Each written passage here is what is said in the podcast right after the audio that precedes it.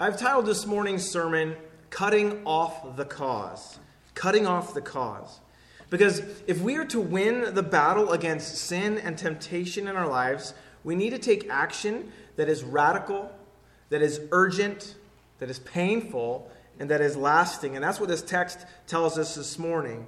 We need to cut off the cause. And so, uh, as you turn to Mark chapter 9, before we read, I just want to have a note here because I don't want you to be distracted by it as you read. You might notice in your Bible translation that there is not a verse 44 or a verse 46.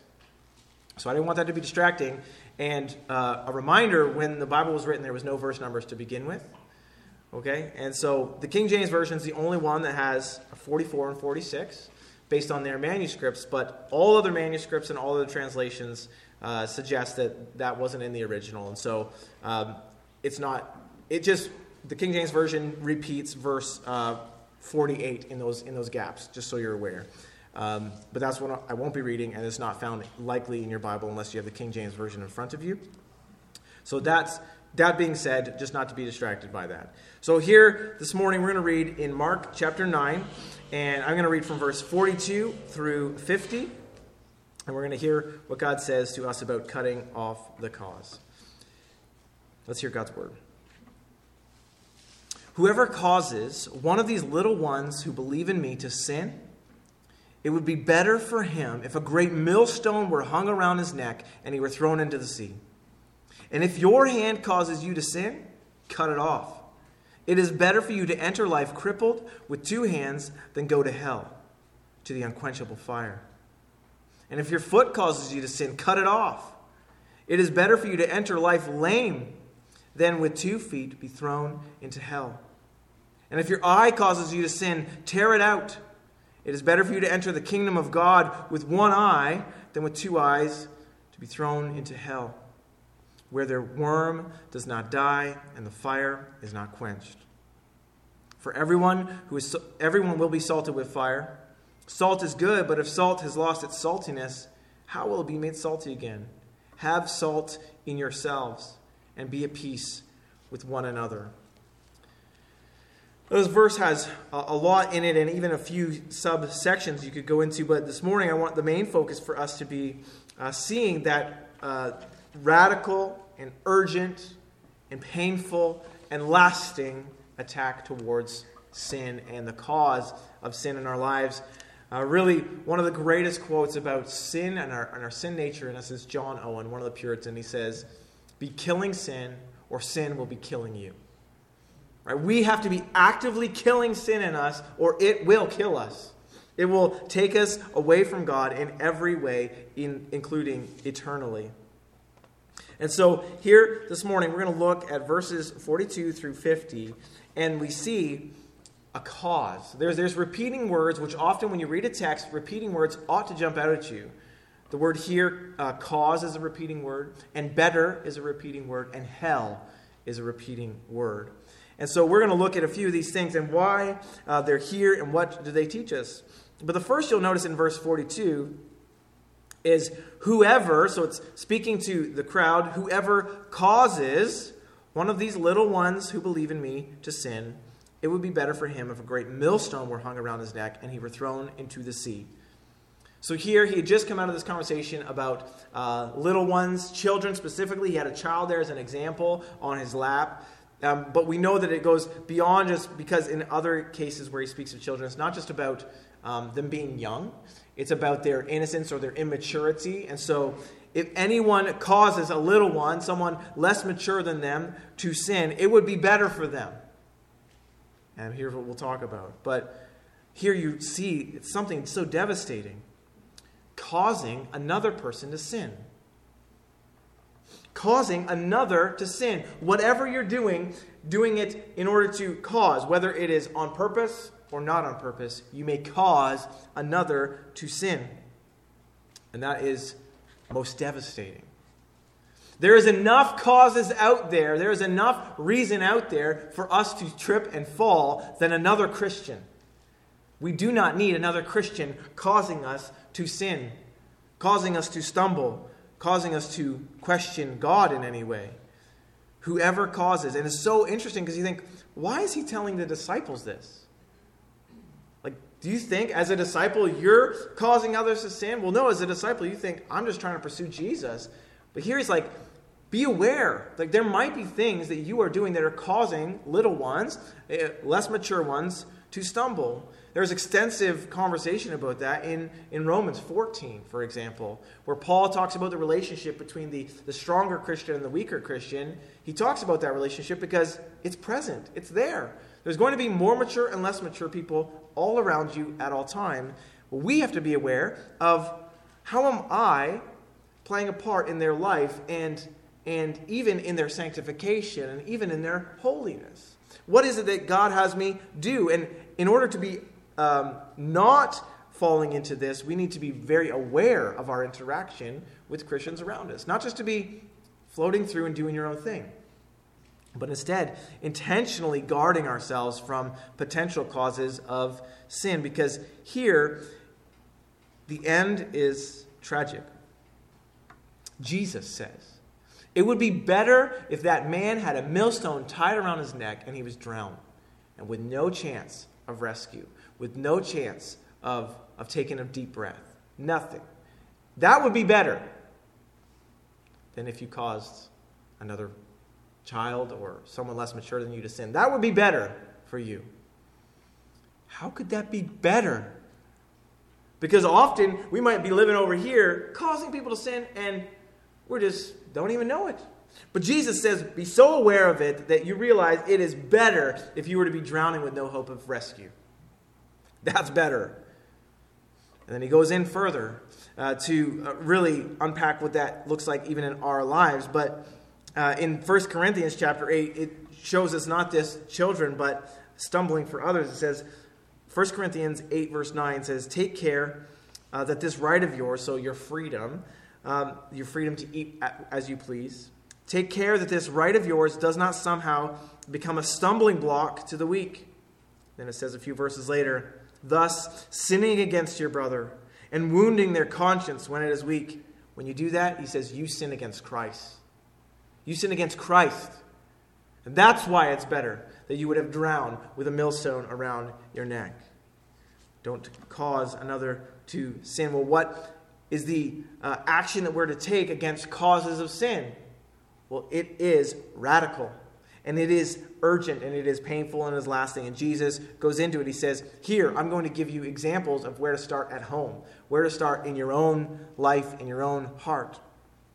So then he, he kind of, in order to um, show the reality of the, the severity of what's happening here, he repeats this idea of hell. Not an idea, but the truth and the reality of hell, holds it before these believers. Verse 43, 45, 47, 48, all about hell. There's some people who want to say Jesus never talked about hell, and they are painfully wrong. Jesus talked more about hell than uh, people are comfortable to admit. Here, though, we see the image of hell beginning to haunt. So, verse 43 it is a place to go to where there is unquenchable fire. Fire that will not be satisfied when it has burned something up, because we know it is eternal. It is not con- consuming in that sense where it will eventually have done away with the item there. It is unquenchable, it is never ending, and it will never go out. Verse 45, it's a place to be thrown. Again, verse 47, thrown into hell. And verse 48 says, Where their worm does not die, and the fire, again, is not quenched their worm does not die. It's an interesting phrase because it says, it, look at the word there. It's not there, it's there. It's personal, it's people. T H E I R, their worm. That seems strange in English to us. And it is strange, but it is personal. And that's why um, Scripture uh, re- refers to us on, on two occasions as worms. We are worms. Their worm. them as the worms will not die. And yes, there are uh, other passages that talk about the uh, worms or the maggots, really, that are just unending breakdown, unending uh, chomping away in this place called hell. But what's interesting about the word hell in this passage is it is the reference of the valley of Hinnom, which Jesus was like giving them an image which they were vastly aware of. A place where there was child sacrifice, where people burnt their children on the altar. And it was perpetual. And eventually, when, when, when God uh, judged them for that, then it became a, an unending heap of garbage. So there was sewage and bodies and garbage constantly on fire. And so Jesus points to, even in the word he uses for hell, he points to that valley which Jesus himself called uh, sorry, God himself called the valley of slaughter. And that's what he's pointing to when he's kind of giving them this image like this is this is a glimpse of what hell will be like. It is like, and it is not quenched. In other places in Matthew 8, verse 12, so the sons of the kingdom of earth will be thrown into the outer darkness, where there will be weeping and gnashing of teeth. Or Matthew 25, 41. To those on his left, he will say, Depart from me, you cursed, into the eternal fire prepared for the devil and his angels. Or later in Matthew 25, 46, go away to eternal punishment. Punishment that is unending. Wrath that is never absorbed. That's what hell is. It's unquenchable, it is unrelenting.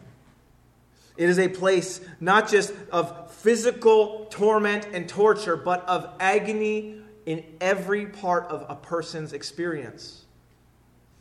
And that's the thing is those who will be in hell will be there not just spiritually and not just for a time, but bodily and forever. Forever and ever under the eternal punishment of God for their sins against Him. And there will be weeping unending, and gnashing and grinding of teeth unending. And it is the place where the devil and his angels will be in the eternal fire. This is a place that Jesus says, You have this picture before you of what it is like if you were to remain in your sin, if you were allow sin to reign in your body, if you allow sin to reign in your life, in your heart, this is your reality. This is your life. And so then he gives a comparison. It is better for you if, and he goes into those things, the causes of the sin. He wants us to know that hell is so repulsive.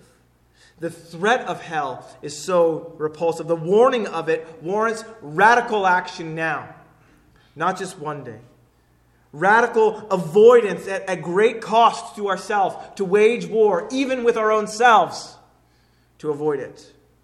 Of course, Jesus here is not promoting physical self mutilation because that wouldn't change sin. That would not change sin. It would not change the cause of sin. Because the cause of our sin is just like the action that we need to attack it. The cause of our sin is radical. The cause of our sin is urgent and painful and lasting. The cause of our sin is within us. But here Jesus gives examples of kind of the whole of man, right? He begins there with the example of the hand in verse 43. And if your hand causes you to sin, what? Cut it off. If it is the cause of your sin, so if you are aware of the cause, cut it off. And what is a hand but the thing that does? So this is the part of the human experience is the thing that does. It's the thing that acts. It's the thing that gets involved. If your hand or, or what you do is causing you to sin, cut it off. And so where's the cause? The cause isn't actually the hands. We know the hands do not operate on their own. We know they don't even operate just by firing of the brain, it flows from the affections. You're not going to do what your heart does not want. You won't. And that's why you won't cut off your hand. Because your heart does not want you to cut off your hand. Your heart will not allow you to cut off a piece of yourself. You just can't bring yourself to do it. Why? Because it's who we are. But Jesus is saying here if you recognize the cause of what you're doing, you ought to cut it off with the greatest extreme possible. Cut it off at the core so that it can stop. There's stopping the flow. There's no more ability to use that part of you to engage in that act anymore. Cut it off. And so we have to then begin to, before God and with God's help, say, what's actually causing this sin? This sin that I'm grieving in this moment, this sin that I committed yesterday, that I had to bring before God, the sin that I can't shake off. What's causing it?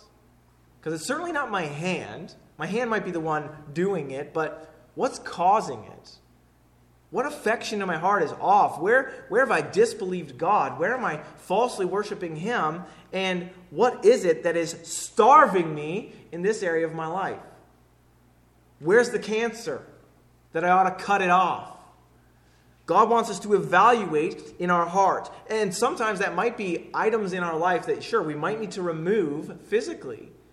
If those are things that are contributing to um, whether it's greed, you know, if, if someone has a problem with theft, okay, you could cut off your hands, but you're still going to want to steal all the time. You're going to convince others to steal. You're going to tell them to steal for you. It doesn't matter. So then you go, well, what's the cause? Like, why am I so discontent here? Or why am I so this or that? And so uh, that's where we need to understand the cause, the root of the very sin or the temptation that we face. What, where is this flowing from, oh God? Why do I want this? And that's why I love the Apostle Paul in Romans 7, where he talks about the struggles where he says, The things I want to do, I don't do. And the very things that I, that I, I don't want to do, I'm doing. And so there, Paul's wrestling with God and he's saying, What is it about me? Where is it? And he knows it's the sin nature. He knows it's the old man in him. And he's like, God, I don't want that anymore. I don't want to identify with that anymore. That's not me. But we need to be aware of it in order to cut it off. Cut off the very thing that causes you to do. But you see the image that he says here it is better to cut off your own hand. Like that is radical. It is radical because sin is radical if it's undealt with and it's urgent. Here, he is literally in the in the Greek, it is like, do it now. The, there is such urgency in this text to do it and do it now. It is a, a repeating factor. Do it now. Don't wait and don't say, well, I'll just hope things get better or I'll try to put out other guards. If you're aware of the very thing that causes you to sin, cut it off now. Don't wait. We have so much affection sometimes for the very thing that causes us to sin. You know, we might struggle to go, I don't know, I'll, I'll try these other 10 things. I just can't let that go. I don't want to let that go. And he is saying, cut it off and cut it off urgently. And in a way that it is painful. To cut off your own hand would be painful. He's saying pain is not to be a factor to decide, well, how much is this going to hurt me if I have to quit my job? How much is it going to hurt? That's not even should be a question. It might be really painful to quit your job if it is causing you in any way to sin. Quit your job now. Do it now. It's radical, it's urgent, it's painful, and it's lasting. You don't go back. You don't go back to the thing. It is, you cannot use your hand once you've cut it off. You don't go back to the thing. It is a lasting effect. So, this is the thing that we need to work out before God. There are things in my heart, oh God, that are causing me to do. Help me to know them that I might cut them off. Help me to know it so that it might be lasting, that it might be uh, painful, so that it would uh, remind me of the pain that it causes in, in my sinfulness and what it might mean if I remain in there. It will cause me to go to hell. And that's exactly what he says. If your hand causes you to sin, cut it off. For it's better for you to enter life crippled. It's better for you to be crippled, he says. The very thing that people do not want to be, they're never pursuing that. It is better, it is better for you to do that than it is carry on as you are. So cut it off. Or else, he says, you'll go with two hands into hell, to the unquenchable fire. Then will you be satisfied? Well, at least I didn't have to cut off my hand. Of course not. Of course not. And you know what's amazing about this is this is not something that we can do in our own willpower. You cannot cut off your own hand. You cannot cut off your own leg. You cannot gouge out your eye unless you are seriously doped up. You can't do it. You cannot do this on your own power, on your own will. Of course you can't. It has to be a controlling power outside you. It has to be someone else. Sure, if someone else held your hand and made you cut it off with a saw, then you could say, Well, I did it. Well, it was my hand. Well, no, it wasn't. The reality is, it has to be an outside moving force. It has to be the Spirit of God that is the one doing this in you. It has to be God's work in you. But at the same time, we have to recognize that these parts of us that are causing us to sin are no longer us. Right? Like when we are new in Christ, the old man is gone, but yet there is effects. There is the remnants of our old nature. And so we can look at them and say, that's not even me. So for me to cut that off is not as difficult as I seem to think. As Christians, we seem to think, well, it's impossible for me to stop that, or it's impossible for this sin to ever be gone out of my life, for this temptation ever be gone. It's not impossible. If you were still in the old man, it's impossible, but you're a new creation in Christ. And sin no longer has dominion over you, and Satan is not your master anymore, and you no longer are a member of Satan. Instead, you are made new. And so it is possible, and it's only possible to cut off those old man parts when it is in Christ's power. The spiritual application is that, you know, you may cut off both your hands, but your heart's still wrecked. You, you may cut off your foot, but you're still going to go places that are wrong. You may gouge out your eye, but you will still be rotten of heart. You could still, you could go cut off both your hands and both your legs and gouge out both your eyes and still have an unrepentant heart and go to hell. The point is not the physical body. Jesus uses it as an example of how radical and urgent and painful and lasting it is. Jesus says in, in Matthew's version of this account, uh, uses the word woe. Woe to those. Woe to the world for the temptations of sin. It is something we must cut off. So we must, being in our hearts, evaluating what it is that causes me to do. So that's the hands. And then the, the feet. What's causing me to go? Where the thing the places I'm going that are against God, that are sinful against God, that are wrong against my fellow man, what's causing me to go there? What's the cause, God? Because it's not my feet.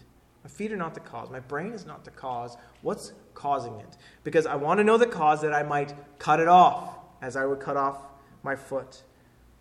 And then what's causing me to watch or to linger or to, to long after. That's the eyes, right? If your eye causes you to sin, you gouge it out. Well, what's causing that? What's causing a, a linger? What's causing a, a jealousy and envy? What's causing that in me? Discontentment with God. It all can come back to discontentment with God, a worship of the wrong thing in your heart. And so you must have God do incredible surgery on your heart. And that's the amazing thing is when Jesus talked about uh, the man uh, who commits adultery uh, in, Ma- in Matthew chapter 5, listen to what he said. So you've heard it said, You shall not commit adultery. But I say to you, anyone who looks at a woman with lustful intent has already committed adultery with her in his heart. And then he goes on and says, If your right eye causes you to sin, gouge it out. So what the matter was not the eyes, it was the heart. And so that's the reality of all of these things is it goes back to the heart of man. And what are we supposed to do with our heart? We bring it before God and say, examine it. We bring it before the scripture and say, examine it. Don't just show me the things that I've done wrong on the surface that I, I can check off a box and say, I stopped doing that thing. I said I was sorry for that thing. Allow God to examine your heart and say, well, what is the cause of it? Why did you do why did you go? Why did you look? Why? Where at the heart is the problem? Where's the worship problem? Where's the idol problem? So that we might cut it off. The Bible's not speaking of external actions here. He's not just saying, do things externally, then you're not going to go to hell. We know that for a fact. But this is an appeal to see the agony of hell the reality of the presence of those who will, for all of eternity, be paying for the sins that they have not dealt with. on earth, the sins that they have been walking in unrepentantly, not bringing them before God. And there in hell, that is unquenchable, there will be a wrath forever, where that sin will be paid for. The very thing that condemns us to hell, Jesus says, cut it off. Cut off the cause of it. Flee from that sin and flee to Christ, who is our only hope.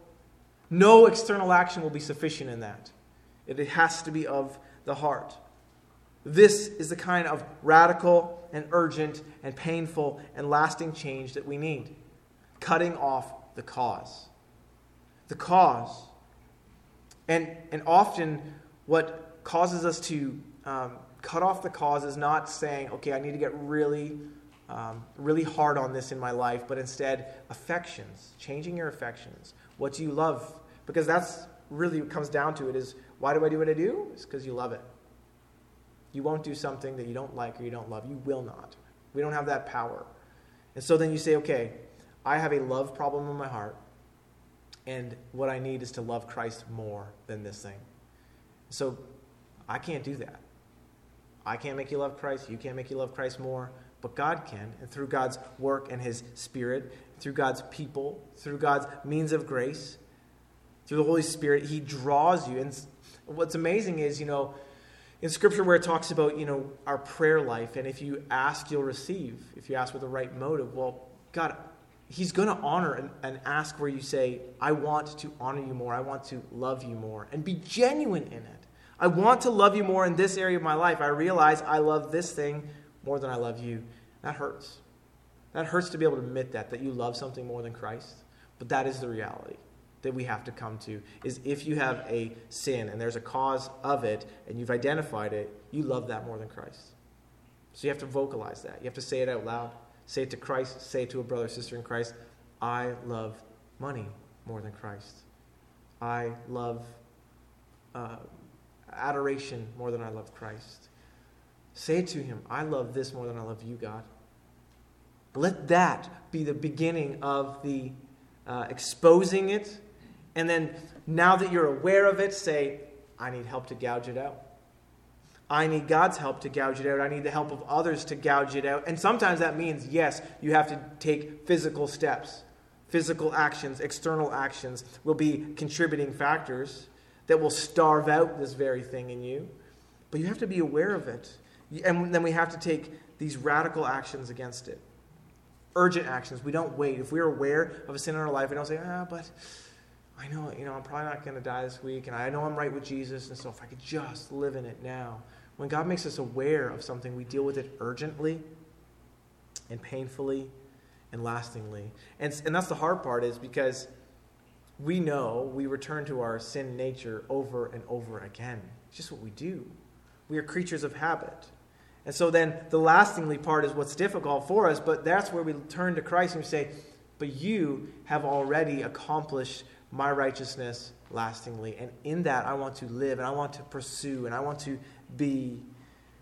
And I want to be ultimately cutting off the cause so that I might honor you, not so that I might feel better, not so that I can be um, one who gets to point out, oh, yeah, look, look, look at the genuine action I took in order to cut off. Like, there's no pride in this. This is all humbling.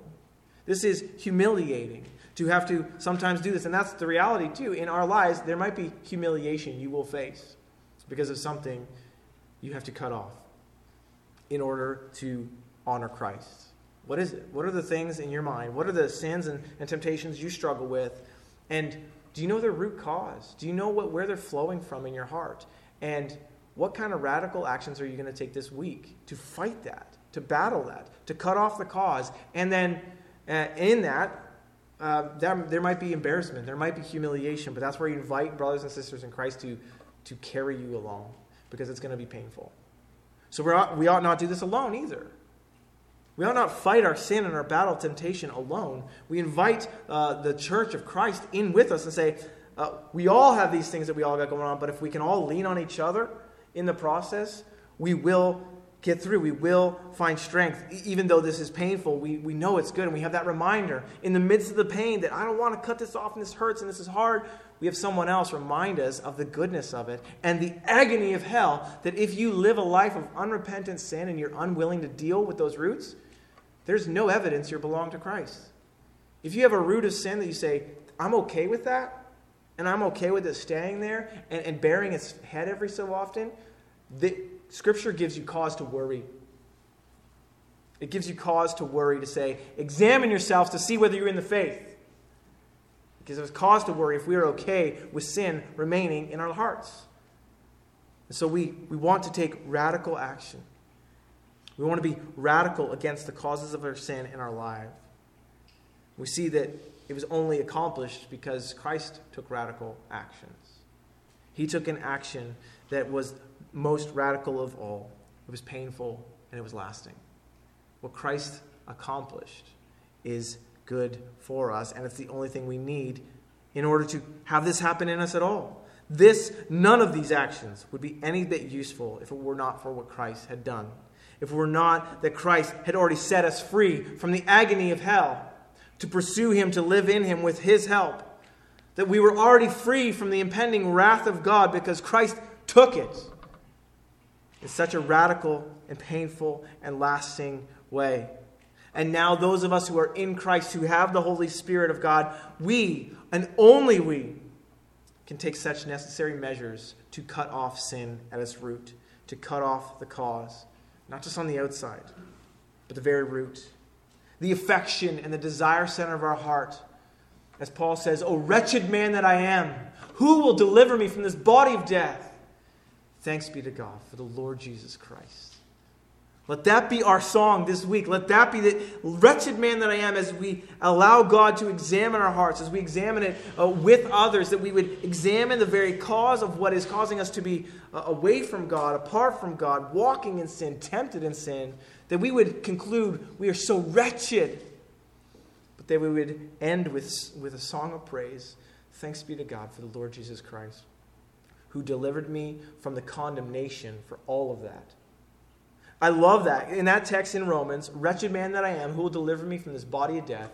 Thanks be to God for the Lord Jesus Christ. And the very next uh, chunk of verses is there's therefore now no condemnation for those who are in Christ. We are not condemned. And that's sometimes what, what hinders us, what causes us to continue to stumble, is thinking, well, I'm unworthy. I'm not really, I'm just a failure. If you are in Christ, you are free to live as free.